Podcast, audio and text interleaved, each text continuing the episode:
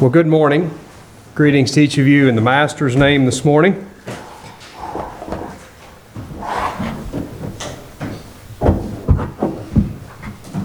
Well, I thought I was going to be able to find a place for the book open there, but maybe that'll work.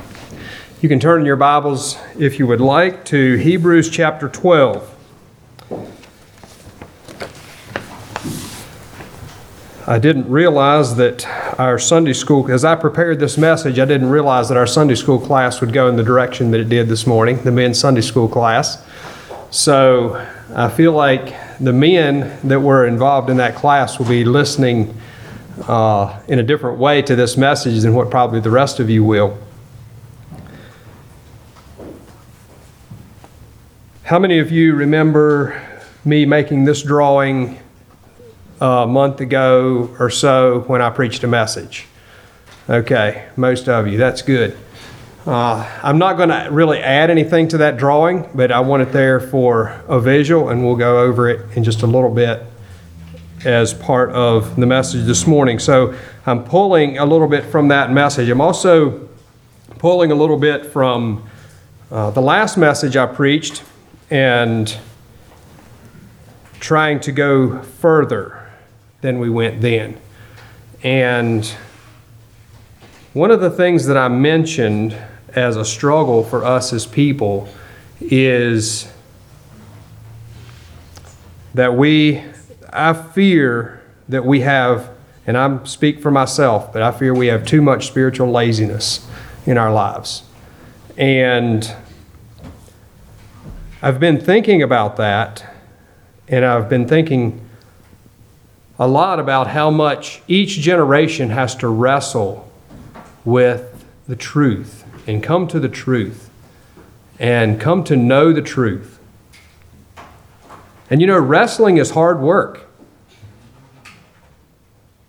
I had a brother that was three and a half years older than me, and none that were younger, so wrestling was really hard work for me when I was young.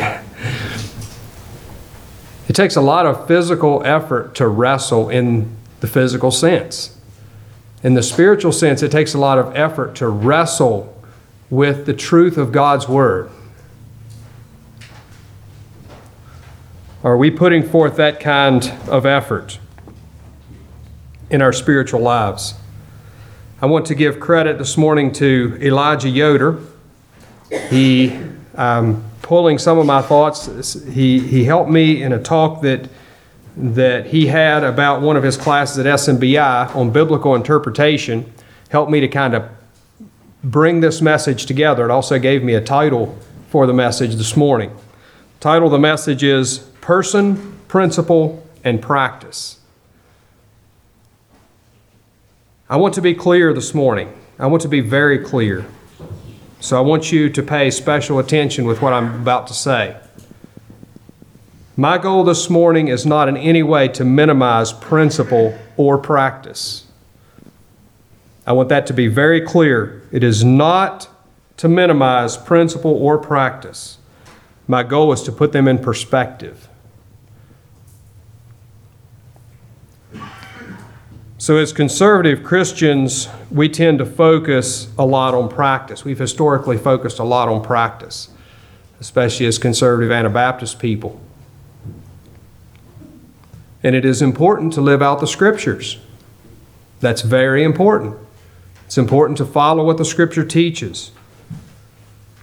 I've also heard many times that we need not only the practice, but we need to preach, teach the principle that's behind the practice. We need to know the principles that lay behind the practices. And I believe that's important too. But I believe we need to go further than just the principle. We need to go to the person who gave us the principle. We need to go to the person of Jesus. Hebrews chapter 12, verses 1 through 3. Wherefore, seeing we also are compassed about with so great a cloud of witnesses, let us lay aside every weight and the sin which does so easily beset us, and let us run with patience the race that is set before us. I'm going to stop right there. It's saying here in these verses that we're compassed about with a great cloud of witnesses. And that's just following the faith chapter in, in chapter 11 here. And it's saying, let us lay aside the weight, the things that drag us down in this struggle. And let us run with patience the race that is set before us. Now, I talked about wrestling a little bit ago, and it, I don't know if it takes as much effort as racing. Racing takes a lot of effort if you go very long, if you go very far. Let us run with patience the race that is set before us. It's talking about moving forward as fast as we can, as hard as we can, trying to get to a place that we want to go. And then it tells us what, how to do that in verse 2. Looking unto Jesus, the author and finisher of our faith, who for the joy that was set before him endured the cross, despising the shame, and is set now at the right hand of the throne of God. For consider him that endured such contradiction of sinners against himself, lest ye be wearied and faint in your minds. So he's telling us where to look. It's saying, look to Jesus, look to the person of Jesus, and look at how he ran the race. And don't be weary in running this race. Expend yourself to run this race and, and look at Jesus to do that. The focus is on the person, to seek the person of Christ, to know his character, his nature, and to follow him and to walk with him in life. You see, the Old Testament didn't prophesy about the coming of a, of a principle, it prophesied about the coming of a person.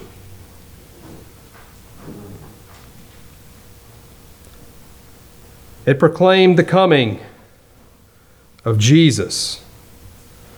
And the first of his words we have on record show that his life was not guided by his belief, but rather by his person. Okay, so I'm cutting a pretty fine line right there. Luke 2 49. Does anybody, can anybody tell me what the first words of Jesus were that we have recorded in the four Gospels? You're going to have to think in the, in the measure of age. I to do my father's business. I must be about my Father's business. That's right. And he saith unto them, Why do you seek me? Did you not know that I must be about my Father's business? So the things that he was doing were in relation to who he was a son of the Father. I must be about my Father's business. This is who I am. I'm a son of the Father.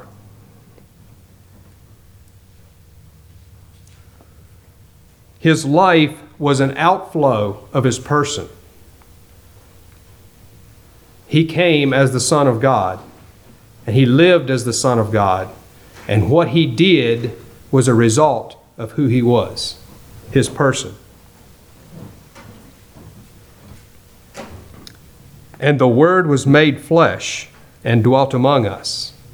And we beheld his glory, glory as of the only begotten of the Father, full of grace and truth. The living Word. Now, I asked Trevlin to lead this song this morning, and uh, I also realize I have to be a little bit careful with the wording in this song. But it says in the first verse, it says,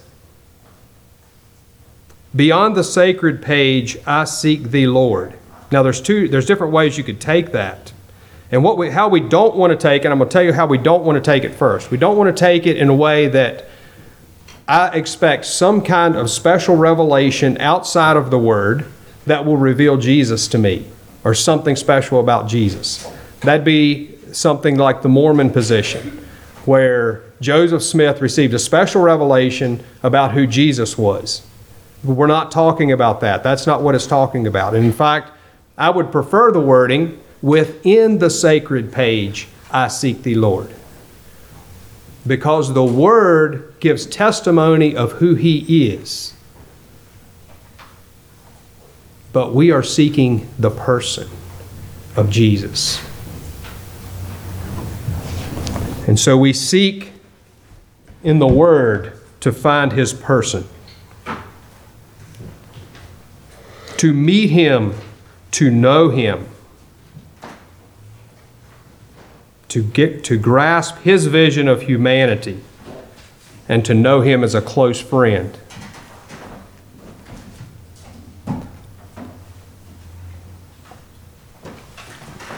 Jesus taught principles of truth.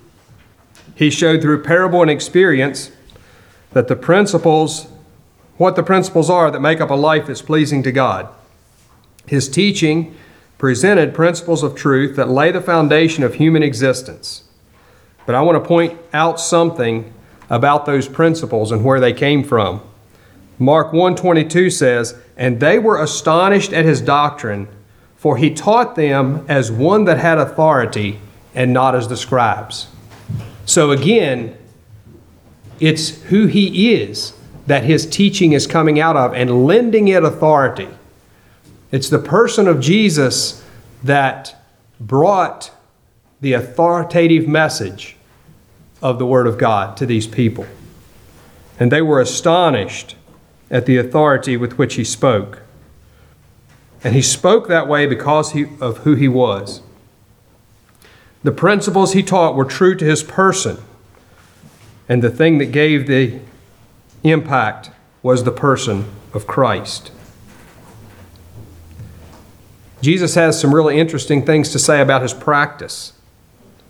And this comes from John 14.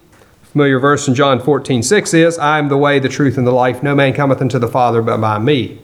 Jump forward two verses, or jump further two verses to verse 8. Philip saith unto him, Shew us the Father, and it sufficeth us. Jesus saith unto him, Have I been so long with you, and yet hast thou not known me, Philip?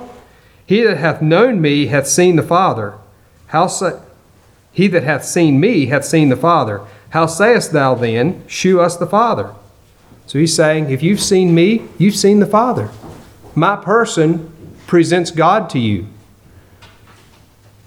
Why are you asking this? Believe me. Uh, believest thou that I am in the Father, and the Father in me? The words that I speak unto you, I speak not of myself, but the Father that dwelleth in me, he doeth the works. And so there's this, there's this union. Christ's person carried this union between him and the Father that was, that was fully connected. And he was speaking God's words to them. Believe me that I'm in the Father and the Father in me, or else believe me for the very work's sake. Now, his works were his practices, the things he was doing. And he says, Believe me that I'm in the Father, or the Father in me, or else believe me for the very work's sake. Verily, verily, I say unto you, he that believeth on me, the works that I do, shall he do also, and greater works than these shall he do, because I go to my Father. You see, Jesus isn't telling them in these verses to believe in his works. He's telling them that his, them that his works validate his person. Believe me for the work's sake. So as you see the works that I do, as you have seen the works that I do, recognize who I am. I am the Son of God.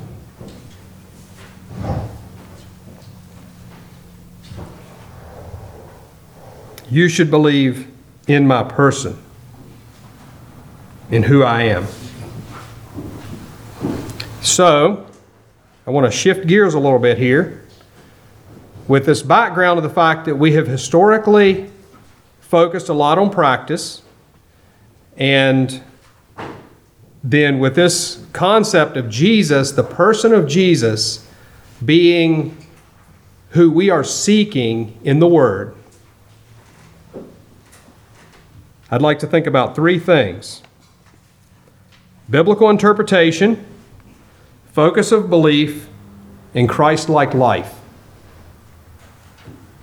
We'll start with first one biblical interpretation.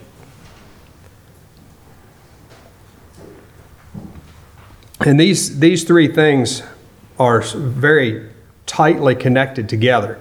And so some of the thoughts are going to carry over from one to the other. So, in biblical uh, interpretation, we're not looking to simply build conviction on specific doctrine, even though that's important. We do need to have conviction, and we do need to understand the doctrine. But that's not the heart of what we're looking for. We're looking for the person of Jesus. Our pursuit of Scripture is so that we can learn to know the person of Christ and then follow him in life. Our theology must be centered around the person of Jesus. He came to reveal God to us.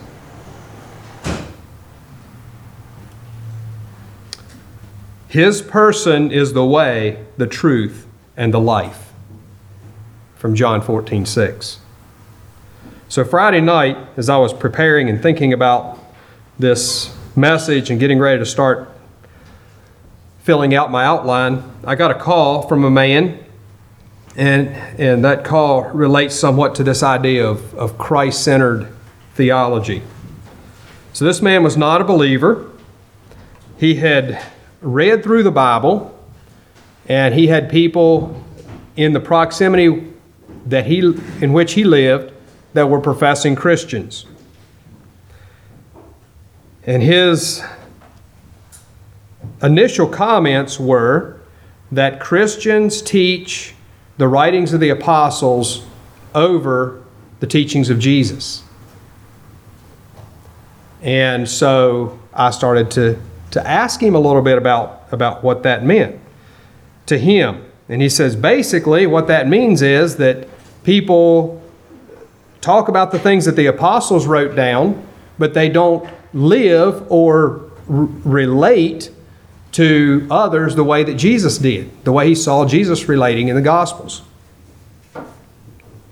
And he, for, for a subject matter, he picked the Protestant fundamentalist view of alternative lifestyles. And he said it's, it's exclusive and it's condemning. That's how he saw their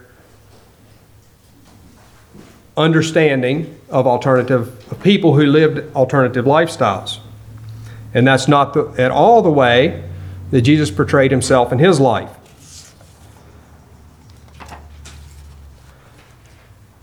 So that really got me to thinking about, about this. And, um, you know, this idea of the apostles' teaching being something separate from the teachings of Christ dates back at least as far as Martin Luther, and probably farther than that. But he was one of the first people that came to my mind. And here's why because in his preface of Romans, the book of Romans, he says this, and I quote This letter is truly the most important piece in the New Testament. It is purest gospel. End of quote. So basically, he's saying in his, in his thinking, the book of Romans was the premier, most important book in the New Testament. And after that, second, second down came the Gospel of John and Peter.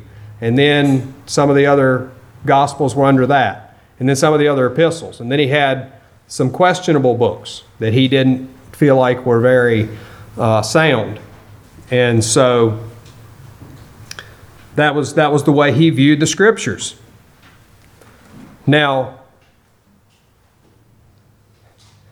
the book of Romans is in here. It's true, it's truth. But there's a subtle shift when you take an approach like that. It puts the teaching, the teachings of the word at the forefront instead of the person of Jesus at the forefront.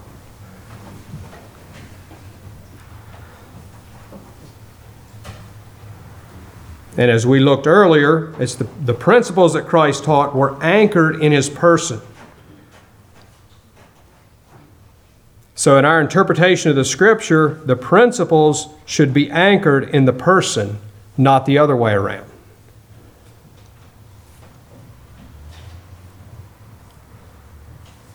The caller Friday night was observing the end result of Luther's teachings. Are the principles set forth by the apostles important? Absolutely. but without being rooted in the person of Christ, they remind me of a job I have about every other year in one of Dana's flower beds. She has some knockout rose bushes, and in the wintertime, they, when, as the, when the life runs out of those bushes and goes back down into the soil, they turn into a, a mass of stiff, bristly brambles. And about every other year, I need to go out there and cut those things off and get those brambles out of the way. And then the next spring, it's a nice, small, even, pretty bush again. Well,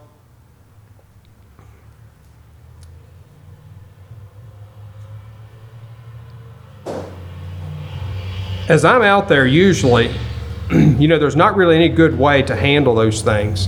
They're all they're down close to the ground, and and those old branches come out, and to cut them off, you got to get in underneath. And I'm out there messing with these things, and I'm getting pricked, and I've got gloves on, and it's a tangle and hard to work with. And I'm like, so what's the point of these bushes anyway? It's about I'm about ready to just pull them out, and we'll be done with these things. But by the next spring, they're beautiful and pretty, and they're putting off a gorgeous picture in front of our house. So, what's the difference? What the caller saw was a mass of prickly principles that were separated from the person he saw in Jesus. And he was turned away by an improper view of the gospel. What he saw were principles that were true. And he and I talked about some of those principles that were true. But I didn't rant and rave at him. I didn't yell at him that they were going to hell. And that's the way some people approach that, uh, those teachings.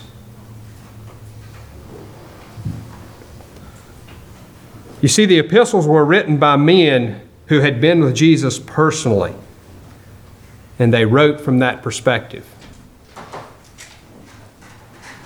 They wrote with the understanding of who Jesus was. But if you're studying your Bible just to know the principles of truth and put them into practice, you're missing the point.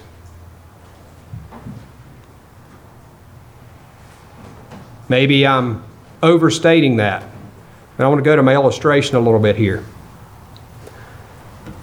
In John 17, 3, it says that this is life eternal, that they may know thee, the only true God, and Jesus Christ, whom thou hast sent. And for those of you who weren't here, the circle represents God. Because of sin, we're separated from God. And God extended His Word in the person of Jesus down to earth. Jesus came, ministered, taught, lived a life of example, of perfection, and then went back to the Father. Further down in John 17 20, he says, Neither pray I for these alone, but for them also which shall believe on me through their word. And so there were many people that were saved as a result of the teaching, the, the, the verbal word of the apostles, the word that gave testimony of Jesus. And we today, if we're here as believers today, we have been we have believed on him through the written word that gave testimony of Jesus Christ.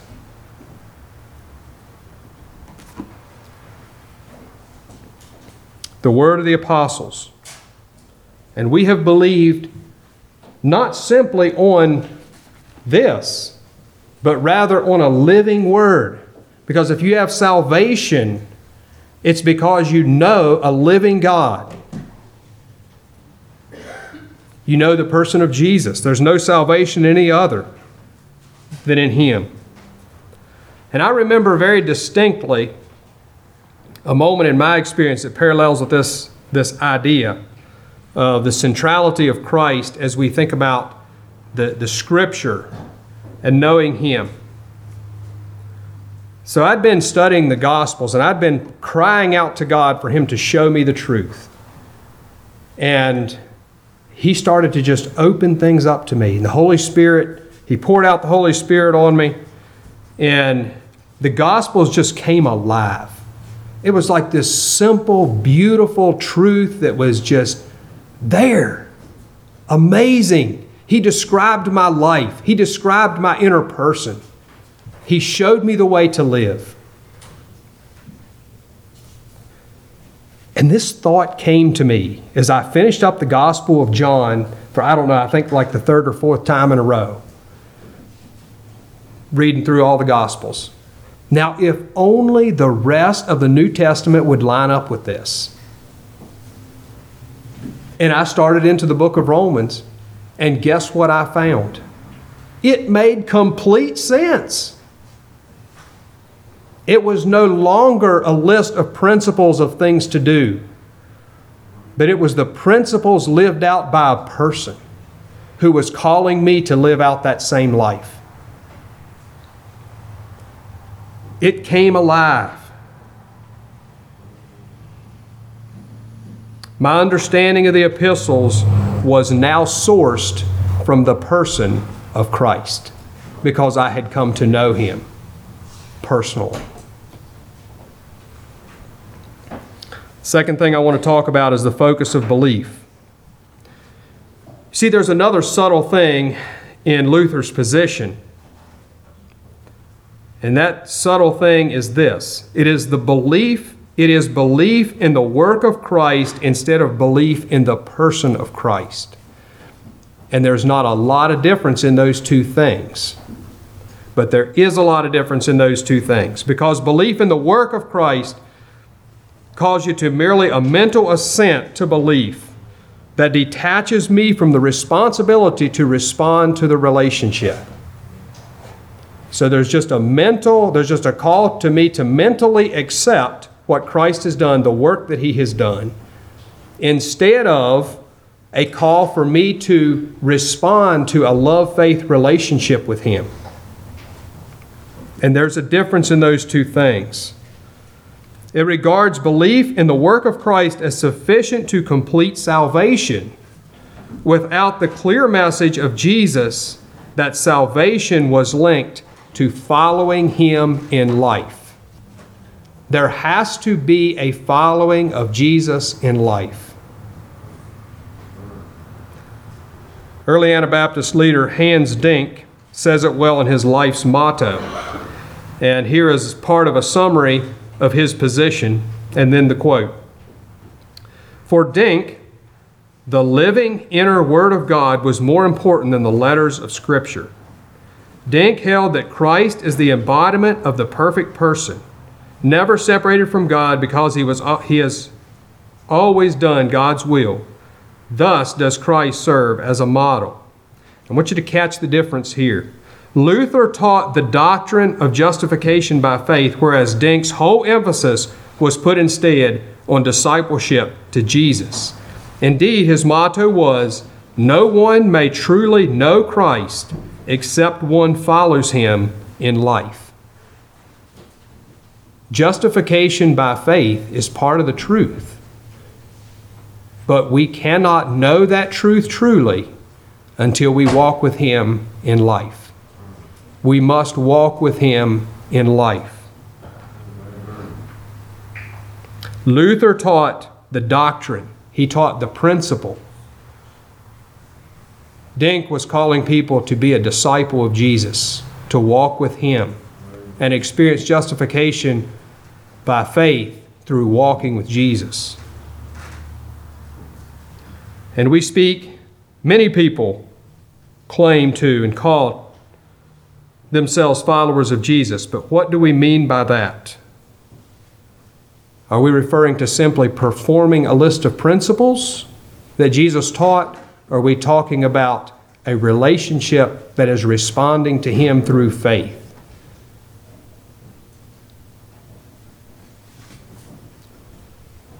See, there lies something in Denck's motto, and that's the connection of being with Christ.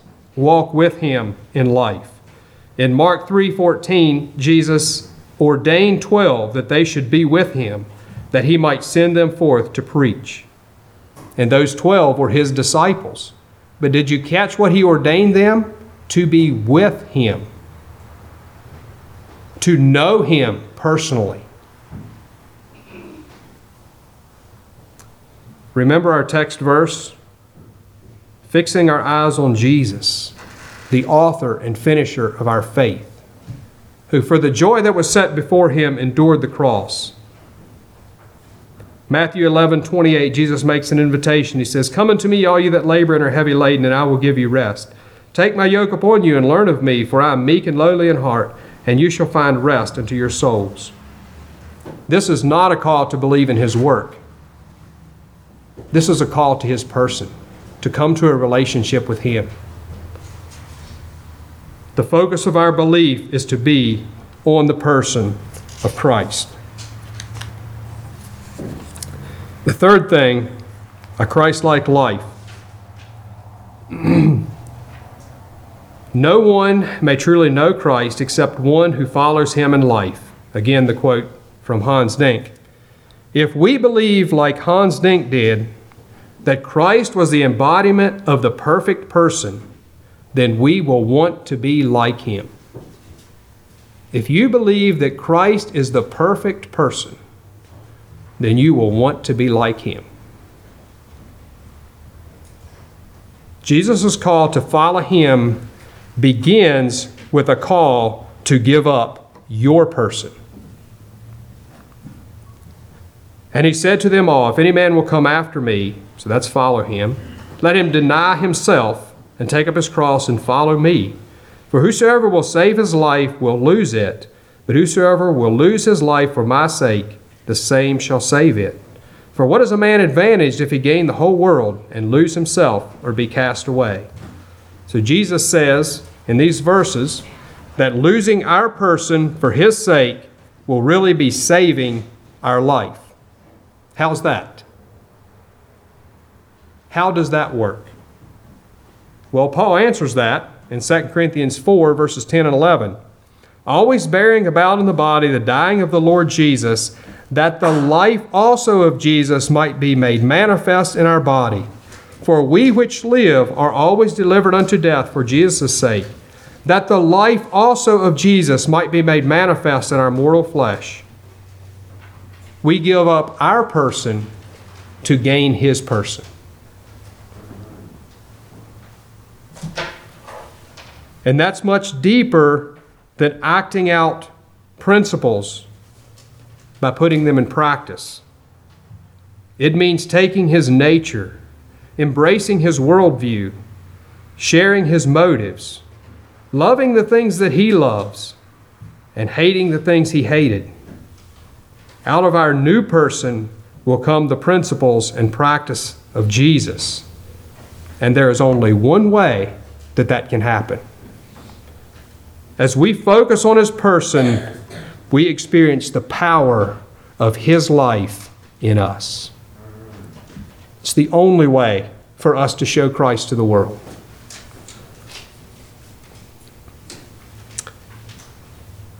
Wrestling is hard work. It's far easier to give a list of principles and practices than to establish and maintain a vital relationship. It's a whole lot easier to pass on a list of things to do than it is to exercise yourself and engage yourself in connecting with the person of Jesus on a regular basis and understanding the truth that He wants to plant deep in your heart.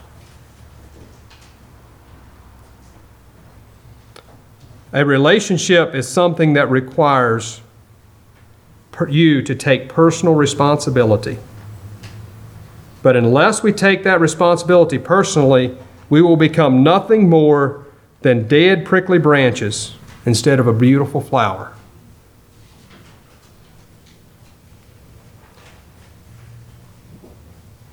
The person of Jesus is the second Adam, the representation of what humanity was meant to be, the image of the invisible God. Our goal as Christians is to know His person more and more fully and to exemplify that true humanity in the world today.